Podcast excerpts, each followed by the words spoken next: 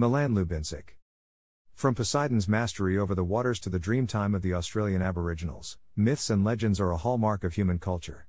No matter where we were born, where we grew up, and how our personal beliefs have ultimately evolved, we hold dear the myths that once shaped our world and create new ones to suit our modern existence.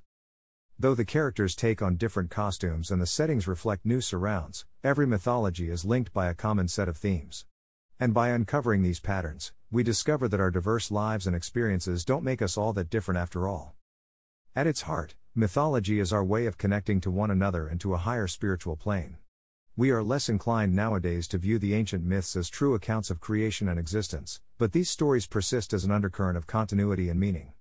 These are the tales we tell each other to illuminate the world around us and identify our own part in a greater whole. Centuries ago, when our understanding was still primitive, we needed gods and monsters to explain how we came to be and why the world works as it does. We have long since evolved to answer many of these questions, but we will never grow out of our need for mythology. Without it, we lack the shared perspective that brings us together as a species. Renowned psychotherapist Carl Jung was the first to notice the common themes that pervade the world's mythologies. Observing his patients, he realized that the images welling through each patient's psyche matched those that can be found in every mythology. As he explored this phenomenon, he became convinced that human beings share these themes in our collective unconscious, hidden at the depths of our minds. He noted that certain themes crop up in almost every mythology and labeled these the archetypes, universal images that may be expressed differently according to culture and experience, but always follow the same patterns. He described archetypal events such as birth, death, and marriage, and archetypal figures, such as tricksters, devils, heroes, and mothers.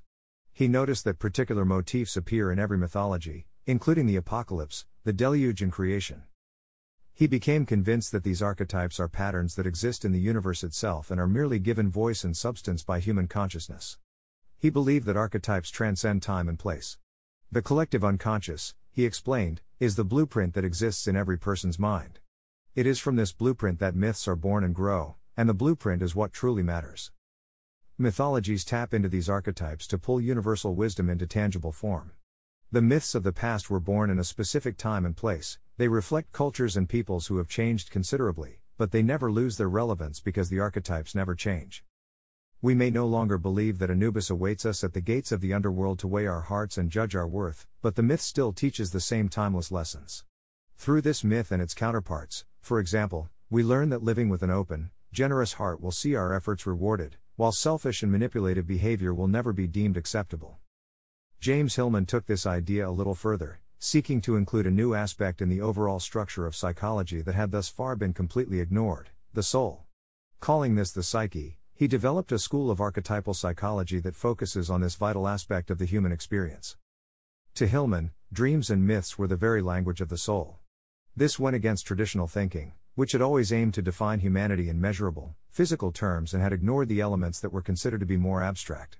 He believed that our personal internal wisdom, found in our dreams and beliefs, is the key to our path and identity. Myths give us a sense of shared perspective and values, connecting us through stories to our world and our community. They guide us to live in the best possible way, giving us role models and moral codes that can be used in any situation. They give meaning to our everyday activities as part of an overall grand scheme, reassuring us that the trials and struggles we face have meaning. And they explain those things that, even today, we cannot explain for ourselves, such as miracles and life after death. Do we still create mythologies?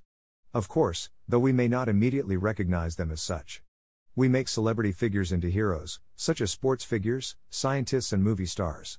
We work mythologies into every group, subculture, and profession we enter, such as the corporate culture we experience at work, and into concepts such as technology or progress. We tell stories about modern people and situations that still feature the same archetypes as the ancient myths once included.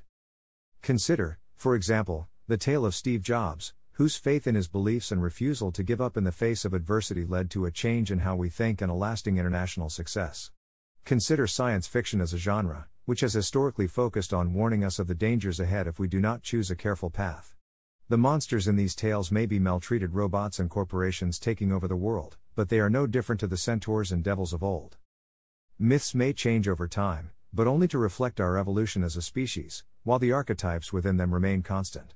Without myths, life quickly becomes meaningless and without awe, as we begin to feel disconnected from our fellow human beings. Without mythologies and the archetypes within them, we can neither understand the world nor our own role within it. As Jung himself put it, not for a moment dare we succumb to the illusion that an archetype can be finally explained and disposed of. The most we can do is dream the myth onwards and give it a modern dress. This article is offered under Creative Commons license. Milan Lubinsik is a psychologist, author, speaker, and internationally featured writer in the field of spiritual psychology and universal consciousness. His debut novel Island of Souls, Light Within the Dark, is scheduled for release in May of 2014. Learn more about his work by visiting www.lubinsik.com.